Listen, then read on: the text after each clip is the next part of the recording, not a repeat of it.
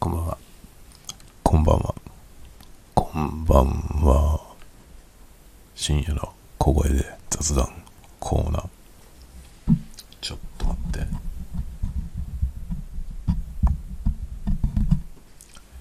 幾分、幾分？いいですか？ちょっとね、録音レベルがでかすぎた気がしたので、下げました。ちょっと待ってね。ちょっと待ってね。はい。えー、安定したとこに置けた？置けてない感じがするな。ちょっと待ってね。オッケー、オッケー、オッケー、オッケーじゃないですか。できました。スタンバイ、オッケー。いやー、今日はですね、十勝へ行ってきました。十勝。十勝、十勝、十勝、十勝。十勝。っていうの何を思い浮かべますか？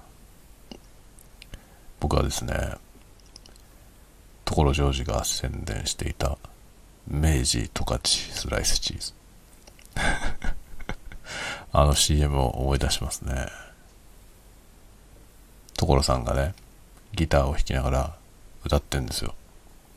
明治十勝スライスチーズって歌ってるんですよ。それの CM を鮮明に覚えてますね。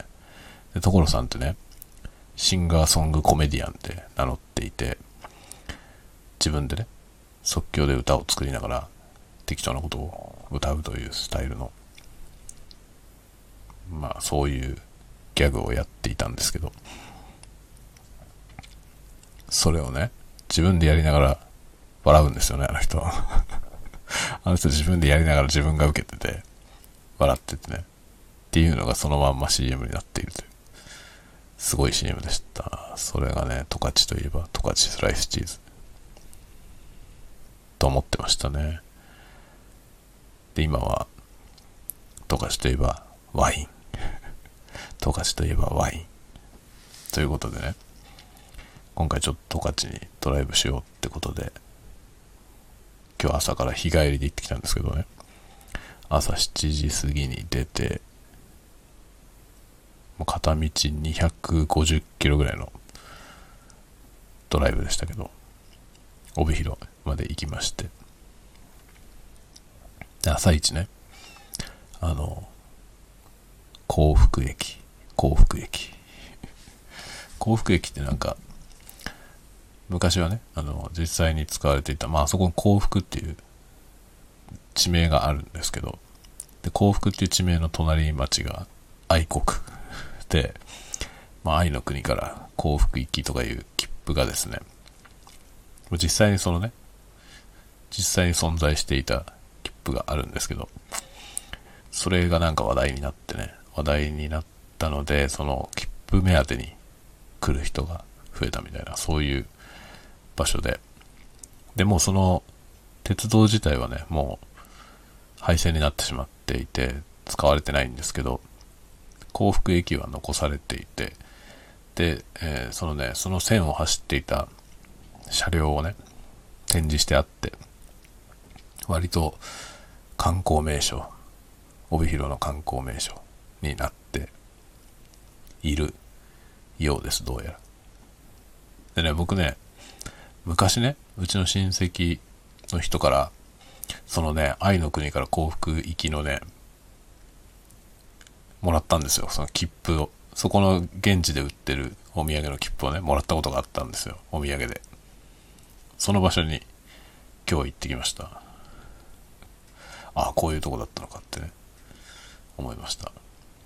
ちょっとね、あの、インスタの方にアップしたんですけど、あの、僕はですね、ヘッドマウント、ヘッドマウント、あの、頭にね、GoPro をマウントするタッチメントみたいなやつをつけて、え頭に GoPro がついてるわけですよね。それで、おでこにね、おでこに GoPro がついてて、で、手元にはね、この、このアンビソニックのマイク、H3VR、いつも、あの、スタイフの夜のね、これを撮ってる、最近使ってるやつなんですけど、このマイクを、まあ、カメラ用の三脚につけて手に持ってね、で、コロナ対策でマスクしてるでしょ。という状態でね、で、しかもモニターヘッドホンを、この間ね、買いましたんで、オーディオテクニカの M40X をして、で、外に持ち出すからね、長いケーブルだと邪魔なので、あの、カールケーブル、電話の、昔の電話のみたいなさ、くるくるくるってなってるカールコードあるじゃない。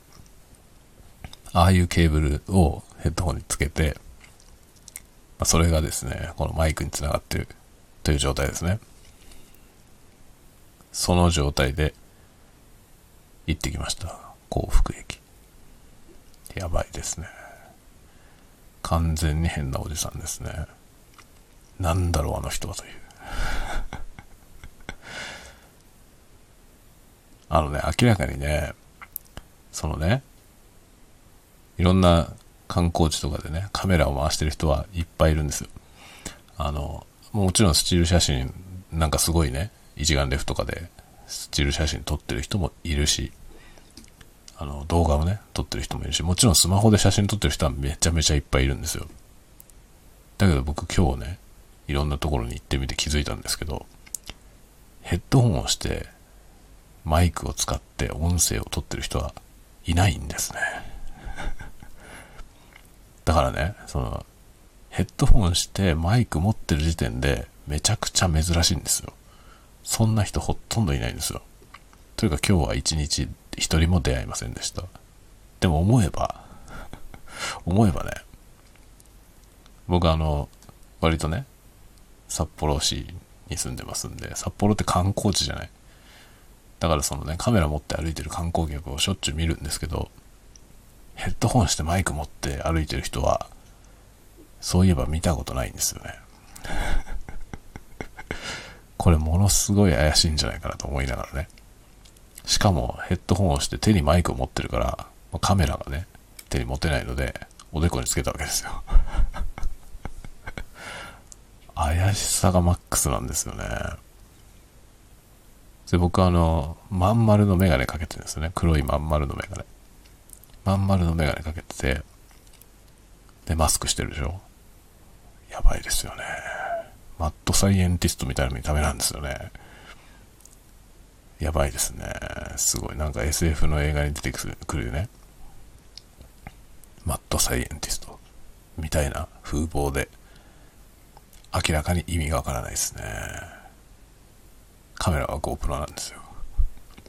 GoPro なんだけど、外付けのマイクで、マイクでなんか音を取りながらね、まあマイクに向かって、ね、そのマスク越しになんかブツブツ言いながらですよ。マスク越しになんかブツブツ言いながら、なんかごついヘッドホンをしてね、うろうろしてるわけですよ。で、なんかその鳥がね、鳥が鳴いてたんですけど、その鳥の鳴いてる声とか聞こえるとこに行くとね、そこにしばし立ち尽くしてですね、マイクをこうね、掲げて、しかもね、この見た目がね、この H3VR って、ちょっとこうピラミッドみたいな形で上にこのウィンドスクリーンつけてるんでなんか黒い丸のね黒っぽい丸のスポンジみたいなやつがスポッて乗っかってる状態なんですよ。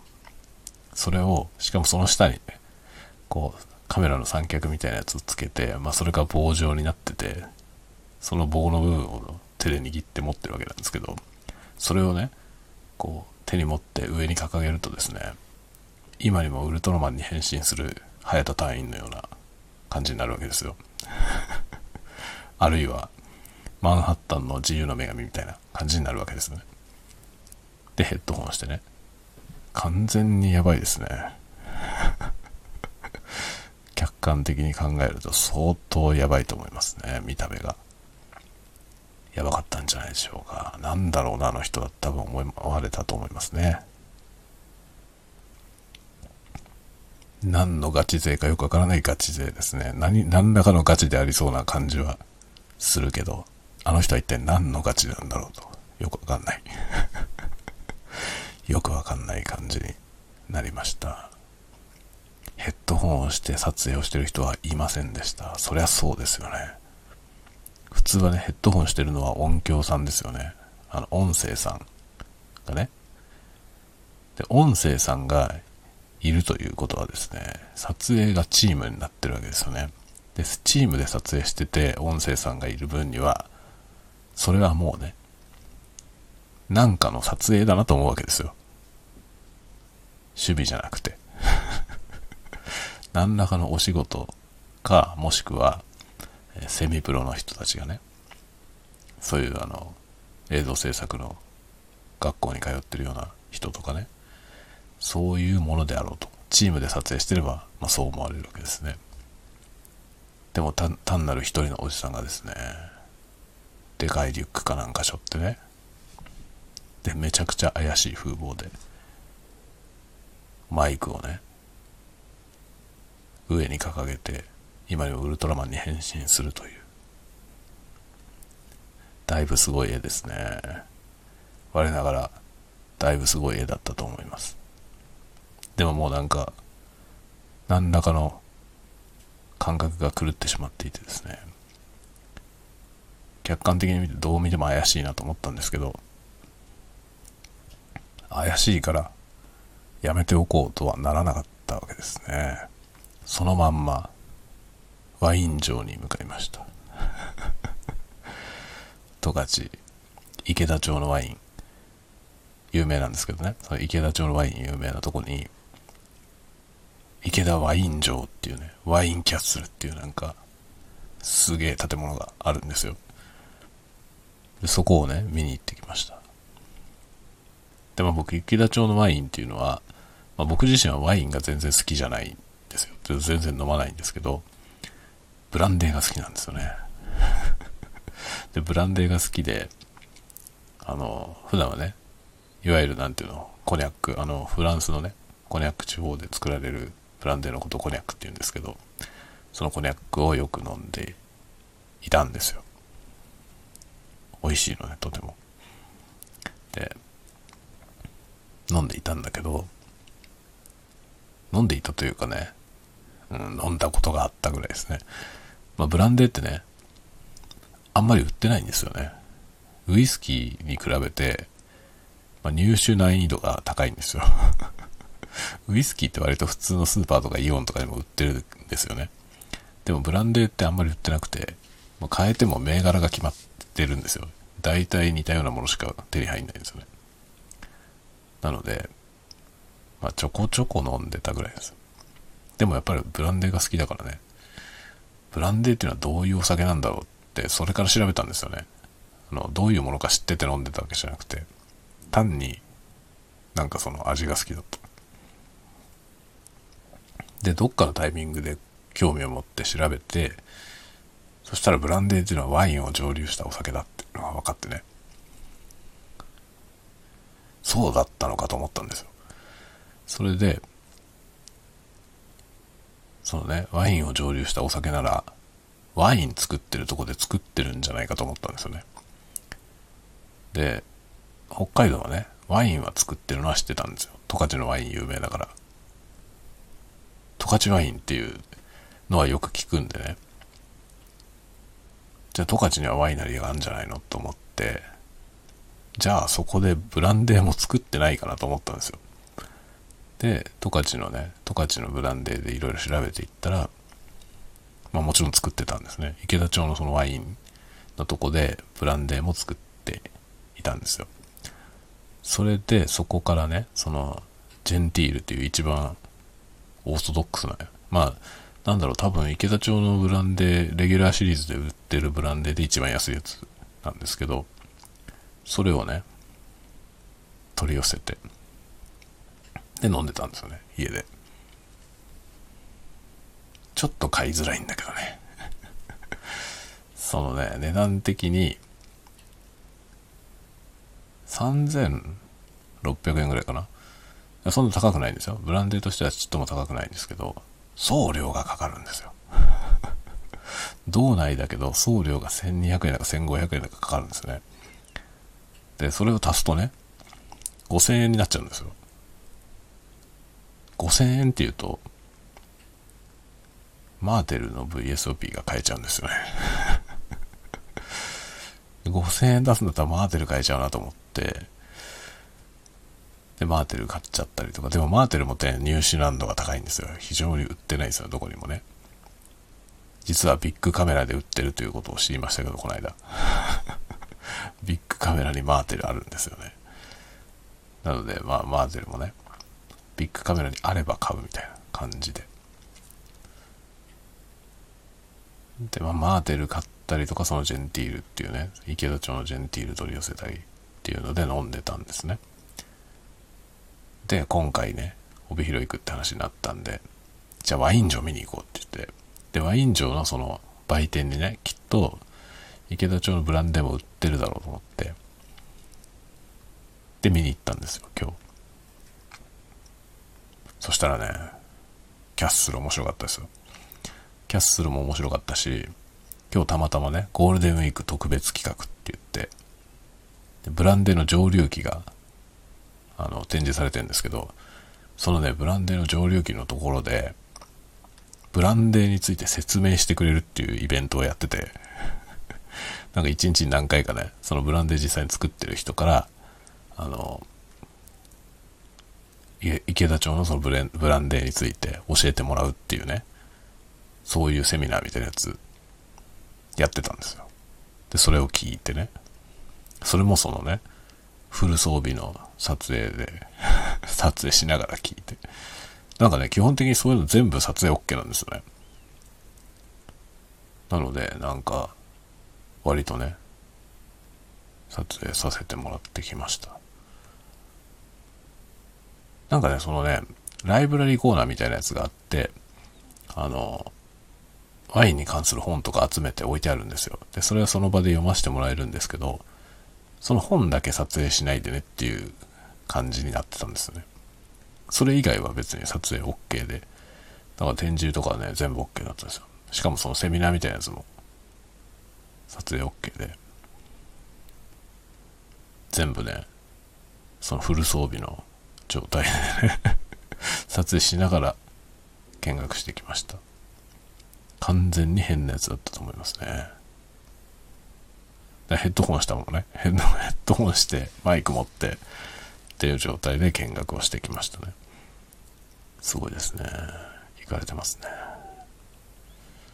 で、今日なんかね、あの、ブランデーも特殊なやつがね、新、新製品が出たって言って、で、まだ多分流通されてなくて、その、ワイン上でしか手に入らないみたいな感じだったんで、それを買ってきました。あとはね、美味しそうなやつあったんだけど、ちょっとね、お値段的にね、ためらってしまいましたね。ためらって買えませんでした。ただまあラインナップとしてはちゃんとあるということは分かったんで、今後ね、なんかで余裕のあるタイミングで、通販でね、取り寄せて飲んでみようかなと思っているわけですね。いや、面白かったんですよ、本当に。なんかあの、そのね、ま、池田町ってワインの産地に、今やね、北海道でワインといえば池田町みたいな感じなんですけど、そのね、まあ、展示がいろいろあって、どのようにしてそのね、ワインを作るようになったのかっていうね、苦労話がいっぱいあったみたいですね。それ面白かったですよ、見てきて。なんかやっぱりね、あの、フランスでもね、ボルドーってすごい有名じゃない？ワインのね、ボルドーっていうところがすごく有名なんですけど、コニャックっていうのはボルドーよりももうちょっと北にあるらしいんですよ。寒いとこなんだって、ボルドーより。で、そのワインを作るブドウっていう意味でいくと、ちょっと条件が悪いみたいなんですよね。コニャク地方っていうのはね。で、そのワインにとって少し条件の悪い状態のところで、そのあんまりいいワインができない。で、その良くない、あんまり良くないワインを蒸留しちゃってブランデーにするみたいなんですよね。ああ、そうなんだと思って面白いなと思いましたね。で、池田町っていうのは寒いとこだから、そのコニャック地方みたいな感じなんだって。なんかすごくね、ワインの今産地も有名ですけど、なんかワインをやるのには実はあんまり条件のいい場所ではないみたいなんですよね。で、そこで結構苦労して、根付かせたみたいですね。だからその土地ならではのね、良さを生かしたりとかってことをしてやったみたいです。それがね、面白いなと思いました。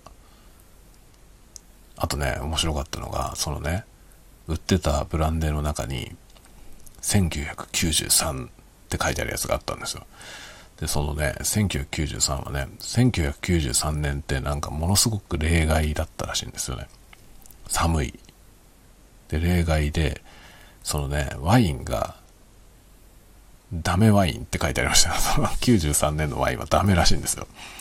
93年のその池田町で作ったワインが質が悪かったみたいですね。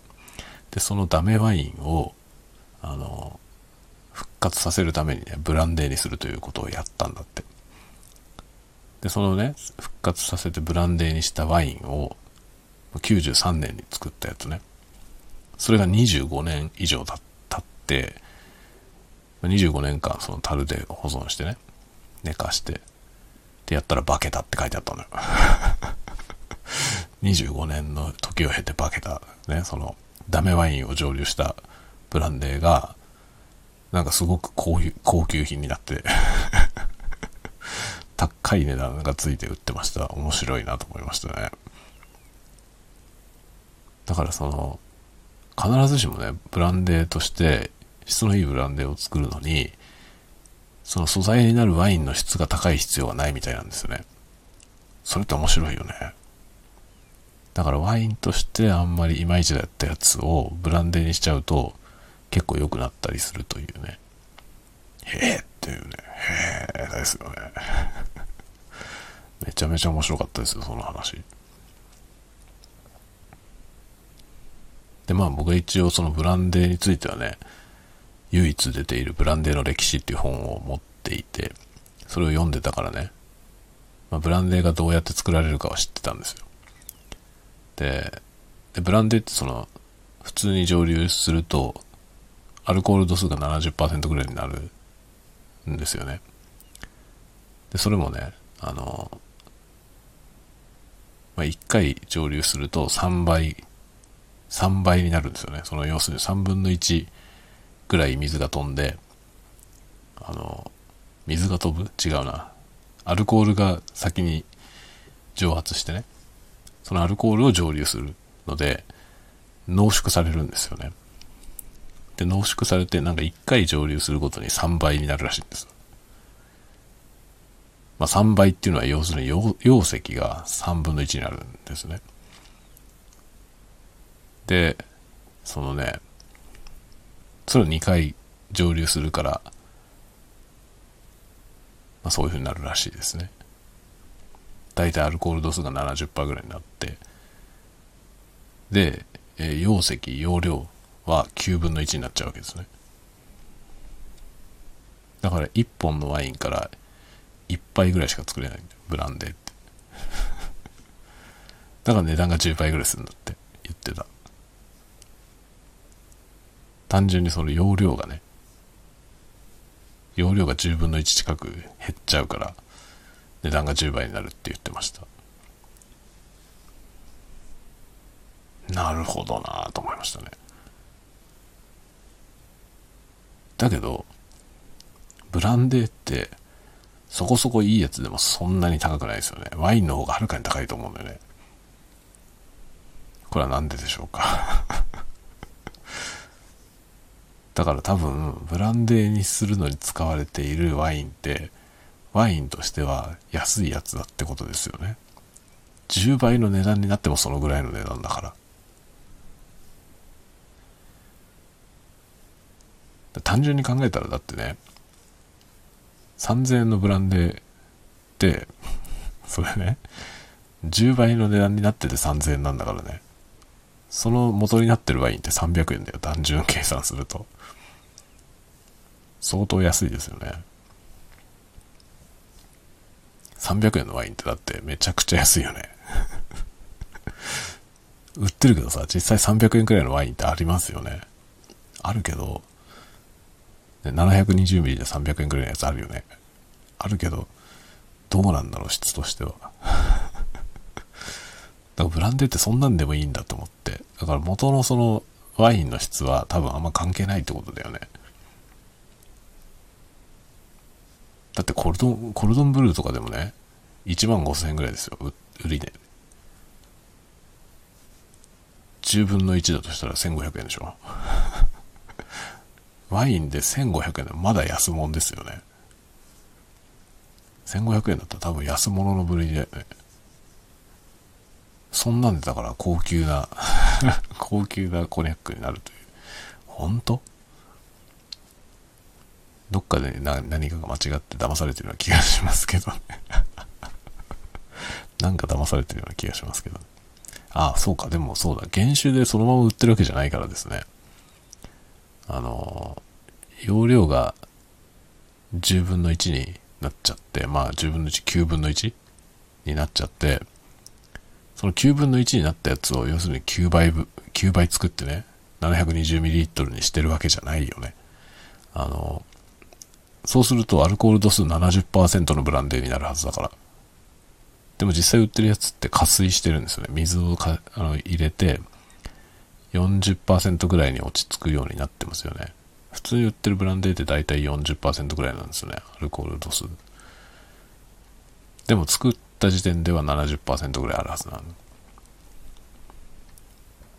だから薄めて売ってるんですね。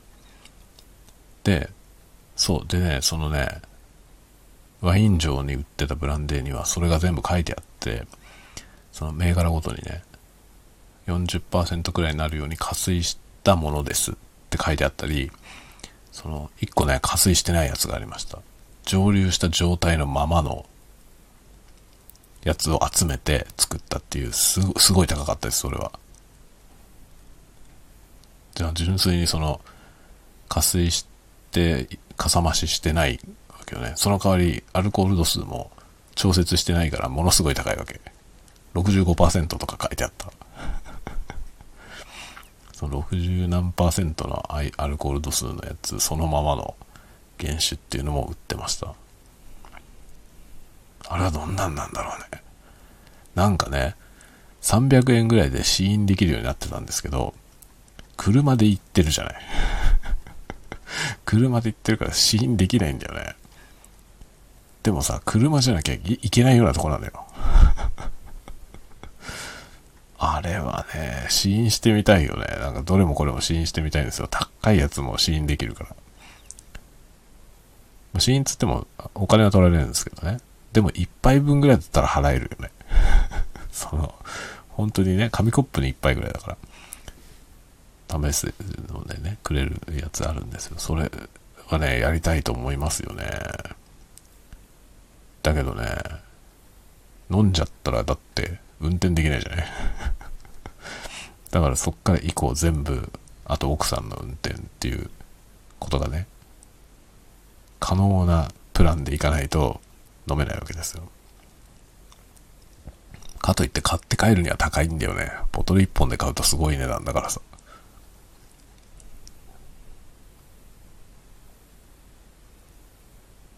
美味しそうなのいっぱいあったんだよな。でもちょっとね、ちょっと買えませんでしたね。高えなと思って。まあ、買えないことはないんだけどさ、買えないことはないんだけど、今なんかこんな高いお酒を買ってる場合じゃないなっていうね、感じで。だからね、その小さいやつの新製品だけ買ってきました。新製品はね、なんか、あの、すももすももかなんかで作ったっていうやつ。普通のブランデーよりもちょっとフルーティーですとか言ってたんで。それを買ってきました。それはね、180ml のすごいちっちゃいボトル。ちっちゃいボトルで1400円ぐらいでしたね。だからそんな決して高くはないですね。とかね、そういうものを買ってきましたけど、それはね、まあ買って帰ってきて、早速、早速飲むのって奥さんに言われたんだけどね。いや、今日はまだ飲まないっつって。なぜかというと、動画にするから。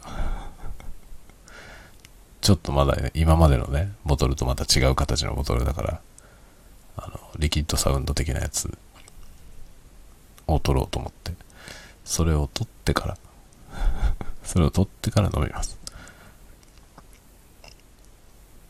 僕のリキッドサウンドのやつ大体酒の瓶でやってるからね。酒の瓶でやってるんでそれを取るために買ってきた酒をこのねスタイフをやりながら飲むというそういう流れでございます。でもね今日飲んでるやつはそれじゃなくてこれはねあのー、この間買ってきたこの間ねどこで買ったんだ？伊東洋華堂。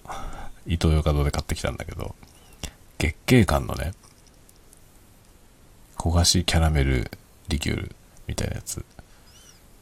すっごいいい匂いがするんですよ。その焦がしキャラメルって言われて皆さんが想像するような匂いがするのよ。なんだけどよくよく見てみたら日本酒って書いてあって 焦がしキャラメルフレーバーの日本酒想像してみてください。想像できますか？よくわかんないですよね。僕は完全に想像する方向を間違えまして。なんかカルーアミルクみたいなね。カルーアってコーヒーのリキュールあるじゃない？あのカルーアみたいな感じのキャラメルフレーバーを想像したんですよ。だからミルクで割ったらねミルクで割ったら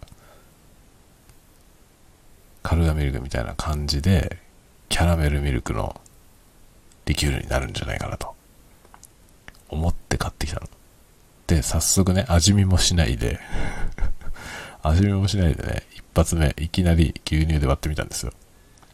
そしたらねまずい。全く美味しくないものができてうわと思って。でねそのねお酒自体の味が僕が想像してたのと全然違うんですよ。牛乳で割っちゃダメだったんだよ 割る前にストレートで飲んでみればよかったのに一口。一口飲んだらこれに牛乳は入れないわっていう味なのよ。まあ、日本酒なんですよ。で確かに裏のラベル見たら日本酒って書いてあったの。で僕そんなもの見もしないでねいきなり牛乳で割ったんですよ。日本酒を牛乳で割ったと思ってみてください。そんなもの美味しいはずがないよね。それをこないでやらかしてねうわっと思って、これ全然思ったのと違ったと思って。で、今日はそのね、そのお酒をストレートで飲んでます。僕ね、いまいちこれはあんまり好きじゃない。日本酒は日本酒普通の方がいいね。キャラメルフレーバーの日本酒の意味わかんなさは結構すごい。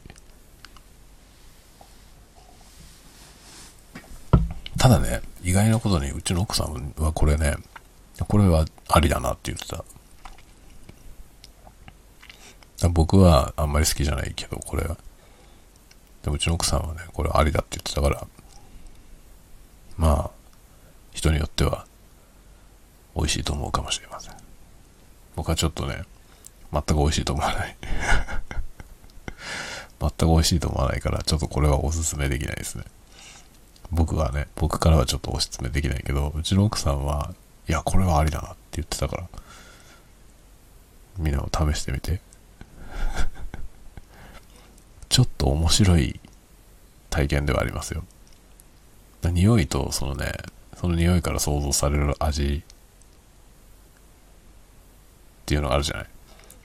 それがね、あんまりマッチしてない感じなんです。でもまあ、うちの奥さんに言わせると、そんなことはないと。こういうもんなんじゃないって言ってました。そういうものかもしれません。僕には分かりません。で、それをね、飲んでんの、今。あんまり美味しいと思わないけど。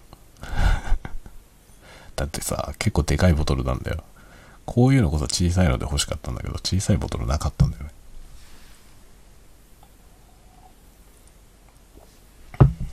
ちょっ。とこれはあんまりおすすめできないな。僕の口からはおすすめできません。ちょっと義務感で飲んでる。僕が試してみたいっつって買っちゃったから。義務感で飲んでます、半ば。今回はね、今、今飲んでるブランデーは激安のやつだから。880円の。ちょっと待って、この880円のブランデーはさ、どういう計算になるの？ワインでいくと、まあ10分の1じゃない、ないから、なんぼ？まあ10分の1、5分の1ぐらいにしようか。20%ぐらいの値段とすると、200円ぐらい。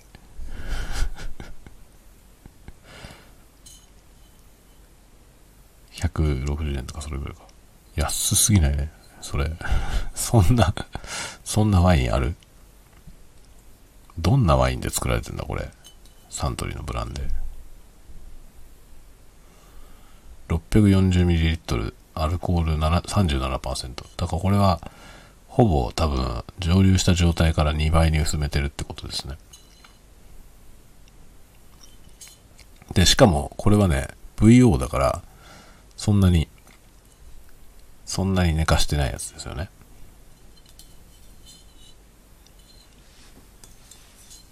VO って何何年ぐらいだろう ?VO。5年とか。VO がそれぐらい ?30 年くらいで VSOP。ん？違うか。30年もやったら XO。XO ですかね。なんかあるんだよね。その、どのぐらい古いかを表してる言葉なんですよね。VO とか VSO、VSOP、XO ってね。はい。どのぐらい寝かしているか。樽でね。で、まあ基本的に寝かせれば寝かせるほど高級になるし、味も色も香りも良くなると。と言われてますね。VS VSOP って意外とだから結構寝かしてるやつなんですよね。で寝かせば寝かすほど色が濃くなるので、色の濃いブランデーほどたくさん時間が経っているって感じかな。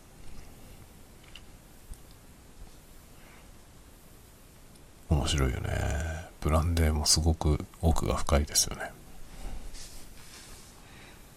でもブランデーって不遇だよ。日本では飲む人が少ないみたいで。全然売ってないね。ブレブランデー自体をね、一つも置いてない店ってのもいっぱいありますね。スーパーとかで。お酒のコーナー大体あるじゃない？スーパーに。でもブランデー一本も置いてないってとこも結構あります。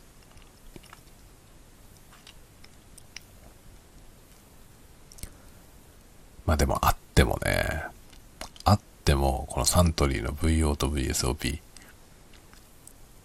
と、あとね、なんか意外とレミーマルタン、レミーマルタン置いてるとこが多いですね。レミーマルタンとヘネシーぐらいは、あの、スーパーにも売ってます。でもそのぐらいですよ。まず国産のその銘柄がなさすぎるというね。国産はサントリーから2種類出てるのと、あと日課。日課では VSO かが出てるよね。安いやつ。そのぐらいしかないんですよ。で輸入物でもそのレミー・マルタンとヘネシーが、まあ、比較的手に入りやすいくらいですね。それ以外はあんまり売ってないんですね。不遇なんですよ。なんでだろうね。ブランデー好きな人って少ないですかね。ウイスキーはいっぱいあるじゃない。なんかよくわかんないやつまでたくさん入ってきてますよね。なんでだろうね。この差は何なんだろうと思うんですけど。ブランデーはあんまり普及してない気がします。でもね、北海道でも作っているので、嬉しいですね。なるべくそれを買いたいと思うんだよね。地産地消じゃないけどさ、そういう風にしたいなと思いますね。あ、今日ね、その、ワイン場に行ったらね、あの、やたらね、その、オルゴールのオルゴールアレンジになったドリカムの曲がかかってるんですよ。でなんでドリカムなのかなと思ったら、なんとね、池田町のそのワイン農場をね、なんかドリカムもどことそこの、えー、農家がね、協力して、なんか維持してる農園があるらしいのよ。だドリカムはお金出したってことだよね、きっとね。そう維持費を。で、そのなんかブドウ園があるらしくて、そこのブドウで作られたブランデーっていうのもね、ブランデー違う、ワイン。あれあれはね、ブランデーじゃないや、ワインがね、売ってました。ドリカムワイン。え、なんでドリカムなのと思ったら、その農場自体を支援してるみたい。なんか共同で運営してるっていう表記になってた。ドリカムと、その、池田町のね、ワイン工房みたいなとこが、共同で運営してるその農園があるんだって。でそこのブドウで作られたワインっていうのをね、売ってました。どれかもそんなことしてたんだと思って。ちょっと驚きました。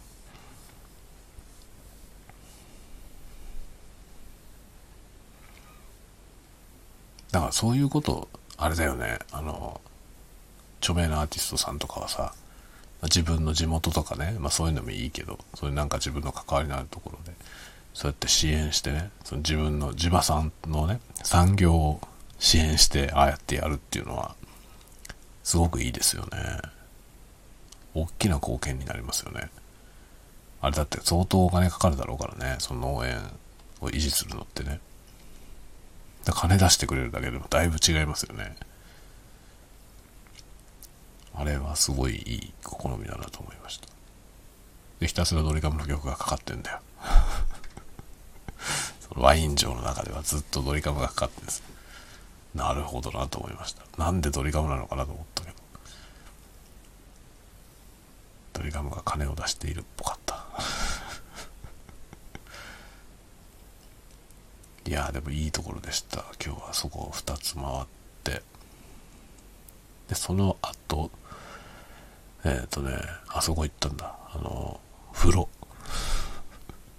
風呂なんか知らなかったんですけどね、十勝川温泉って、あの、モール温泉っていうらしいんですよね。全然知らなかったですけどね。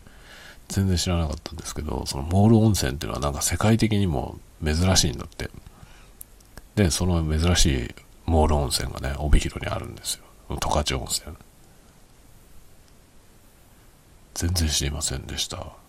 ああ、そういう言われのあるお湯なのって言ってね、全然知らなかったんですけど、今日それに入ってきました。なんかね、別名美人の湯とか言われてるらしいよ。だからあれじゃない？美容にいいんじゃない？肌とかにいいんじゃないですかね。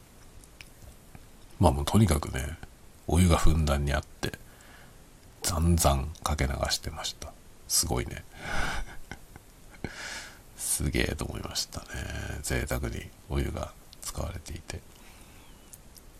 で、お湯自体はね、今このね、飲んでるお酒みたいな色なんだよ。ちょっと褐色の色で。ちょうどこの酒みたいな色だった。めちゃくちゃ気持ちよかったですよ。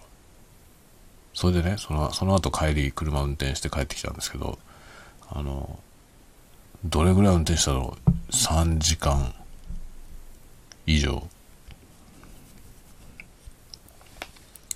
3時間以上多分ね、ぶっ続けに運転してたんですけど、いつもね、僕ね、2時間ぐらいずっと運転してると腰が痛くなるんですよね。だんだん腰が痛くなってくるんですよ。今日それが全くないの。あれ、お風呂のおかげかな。そう、運転する前にお風呂入ってから来たんですけど、お風呂に入ったおかげなんじゃないかと思うのよね。そのぐらい腰が調子いいんですよ。なんか。で、今日の帰りはね、全然疲れなかったですね。3時間運転しても。全く疲れなかったです。楽な、とても楽なドライブでした。空いてたからね。道路なんてほとんど誰も走ってなくて、夜、高速道路。あの、物流のね、トラックの人たちがいたぐらい。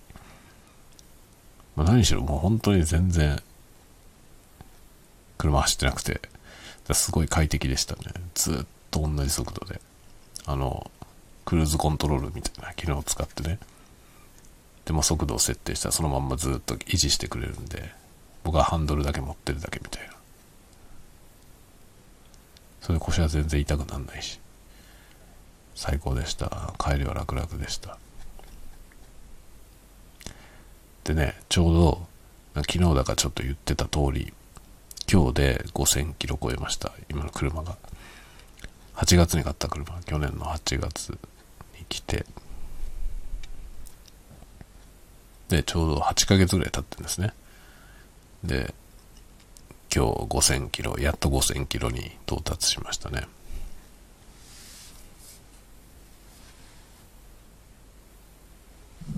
そしてこのタイミングでね、そしてこのタイミングで iPhone がバッテリーがねえよって言っております。バッテリーがないらしいので、そろそろ終わりにしようかな。いい感じでございますね。それで今日はね、一日外出してて、そう、あの、昨日だからさ、僕英語の勉強始めたっていう話したじゃない？で、リンクっていうそう、あの、サイトを使ってね。で、そこに1ヶ月分課金したんで、えー、まあ頑張ってやるぞっつって。で、昨日まで2日間かな？やって、あれね、やればなんかポイントがどんどん溜まっていくんですけど、今日、一日中出かけてたからさ、朝の7時から出かけてて、さっき11時何分に帰ってきたから、やる暇ないじゃない？やる暇なくて、さっきちょうどね、ブラウザーを夜開いてね、もうその時にもう12時過ぎてたんですよ。日付が変わっちゃってたの。そしたらね、おめえは3日目にサボったみたいなメッセージで出てさおめえは3日目にサボったから、なんかそのポイントがね、それまで貯めたポイントがなくなるぞみたい なコメントが出てさ、笑っちゃいましたよ。いやいやいやって。もう一日も抜けたらダメなのみたいな。ダメだよね、そりゃ。おめえ勉強しろっつったんだろっていうね。勉強するっていうのはお前一日も抜けねえでやるんだよって言われてる気分になりましたけど。一日抜けたからおめえのポイントはもうなくなるけどどうするみたいな 復活させるかみたいなそういうメッセージがねビョコンって出てね別にいいよどうでもって思ってねポイントとか別にどうでもいいって思ったんで思ったんでいいえってしましたけど なんかね復活させますかみたいなこと言ってきたから知らんっつっていいえってしましたけど一日でも抜けたらこのありさまですよなるほど。そりゃね、わかるよ。やった方がいい。一日も抜けずにやった方がいい。わかるよ。わかるけどさ、朝一出かけて夜帰ってきてさ、しかも11時何分に帰ってきて、ね、子供たちを寝かしてほっと一息ついたら日付が過ぎてるっていうね。あるじゃん、こういうことは。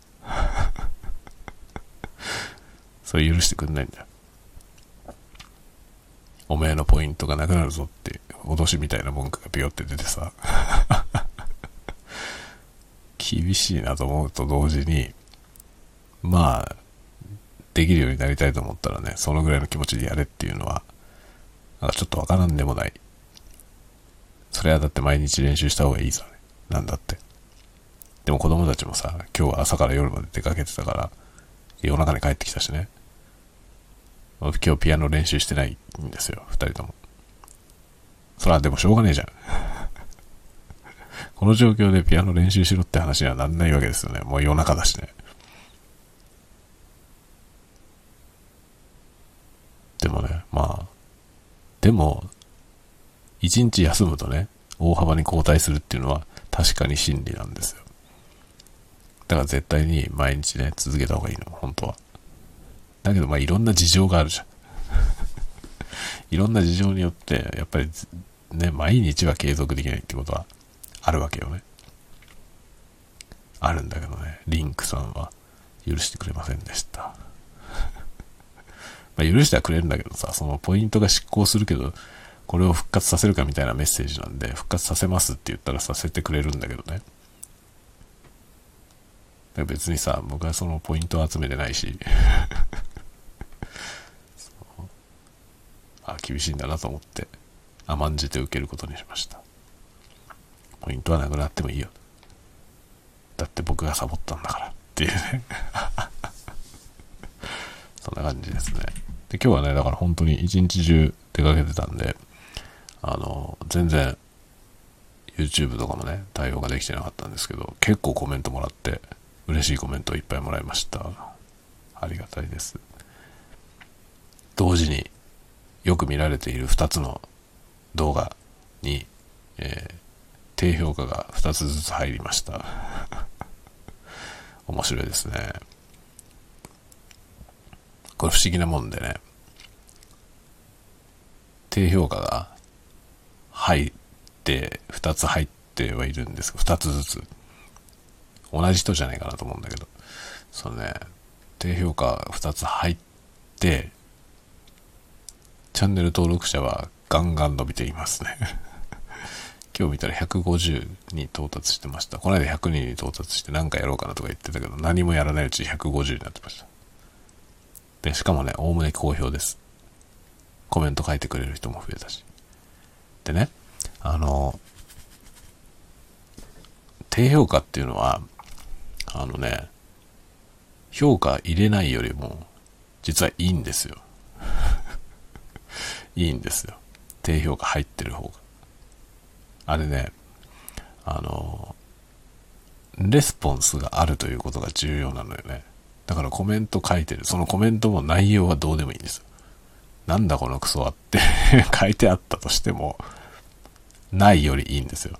要するにコメント書かれてないよりも、あの、悪い点を指摘したコメントであっても、コメントが書かれてるってことはアクションが起きてるというふうに見なされるんですよね。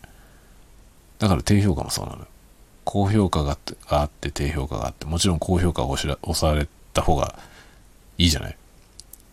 作り手にとってはそうなんですよ。だけど、アルゴリズム的にはね、多分高評価でも低評価でもいいんですよ。評価が入るってことが大事なの。で、評価が入ったりコメントがついたりしてるものが露出が増えるようになってるんですよね。好評だっつうことで。で、結局のところ、何らかのレスポンスが発生するっていうことはね、あの、それはムーブメントなんですよ。なんかムーブメントを起こしてるってことなんですよね。ユーザーのアクションを促してるから。だから、YouTube の仕組みとしてはそういうものが高く評価されるわけですよね。だから作り手としては、まあ低評価はへこむけどさ。へこむけど、評価が入んないよりは低評価入った方がいいのよ。その方が自分のためにはなるんです。だから YouTuber のね、人たちで、高評価でも低評価でもいいから押してくれって言ってる人がたまにいますけど、あれそういうことですね。だからなんか気に入らなかったら低評価をしてくれっていうのは反応されないよりも低評価入る方が自分のメリットになるからなんですよね。で、まあ僕はそれとは別にね、あれ低評価って押す人って、総じてね、何も押さない人よりも、長い時間動画見てるんですよ。見てくれてんの。普通の一般のね、一般的な、その、その動画気に入らなかった人は、パッと見てすぐいなくなるのよ。あ、これは思ってたの違う。俺の見たいのと違うって言って、すぐ別の動画に行っちゃうわけですよね。これ多分みんなもそうでしょ。なんかそのこういう動画見たいなと思って探して、出てきたやつクリックしてみたら、思ったのと違って、そういう時どうしますか？思ったのと違った時。普通一般的にはそのまま違う動画に行くよね。何もしないで。だか高評価も低評価も押さないし、まあチャンネル登録もしないよね。その、見たい動画と違った場合にね。そのまま素通りするじゃない、普通。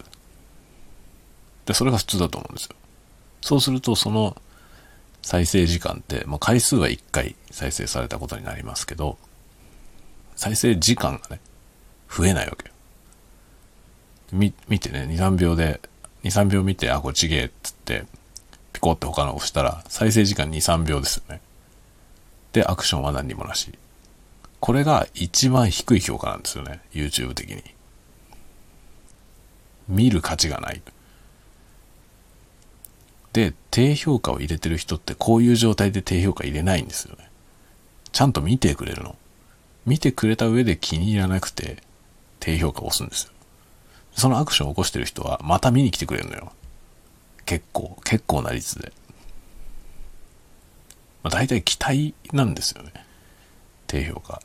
低評価入れると期待値で入れてる人結構いる。し、まあ間違いなく低評価入れてる人は動画を見てますね。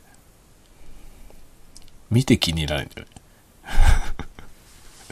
だから、そのね、多くの興味がないっていう判断、ジャッジの人とは違うんですよ。だから、高評価、低評価、どっちでもいいから反応が欲しいという。わかるなと思います。自分がやり始めてみたらね。まあ僕の好きな YouTuber の人で、あの、高評価でも低評価でも入れてくれって言ってる人がいて、気に入ったら高評価、気に入らなかったら低評価入れてくれ。この気に入らなかったら低評価入れてくれってわざわざ言ってる人ってあんまりいなくて、実は。気に入ったら高評価ね、押してねっていうのは大体みんな言ってますけど、気に入らなかったら低評価押してくれって言ってる人もね、いるのよ。で、それはね、僕は最近分かってきました。ああ、なるほどって。気に入らなかったら低評価押してほしいよ、確かに。なるほどと思った。でも普通はね、気に入らないんじゃないんですよ。興味がないんですよ。これは見たいやつじゃなかった。さよなら。多くはそうだよね。で、でもそれでいいんですよ。あの、YouTube ってそこが一番いいとこだよね。自分のの欲しいものに、を探すでしょ。マッチしてないものはどんどん捨ててっても、それでも見るもんがなくならないぐらいたくさんあるんですよね。で、変なニッチなニーズであっても、それを作ってる人いるんですよ、大抵。だから根気よく探していくと、見たいものにちゃんとたどり着く。そういう風にできてますね。よくできてる、本当に。なので、これでね、引き続き僕は頑張っていこうと思ってますよ。まあ、今回もね、あの、この調子で続けてほしいっていう意見くれた人もいたし、結構嬉しいですね。なんかいいコメントいっぱいもらいました。コメント欄は9割ぐらい外国の人です。まあそれもまたいいじゃないと思ってね。まあでも僕ね、多分ね、自分が動画作るにあたって、その参考にした人がみんな海外の人だからかもしれない。その海外の人の ASMR の作り方っていうかね、それに多分かなり影響を受けてるんで、まあ、日本の人ってによりも海外の人に受けがいいのかもしれない。そういう要素がもあるかもしれません。ああ、バッテリーがあと10%です。59分になってきましたんで、そろそろ終わろうかな。まあ、そんな感じでですね、今日はブランデーのお話もしましたし、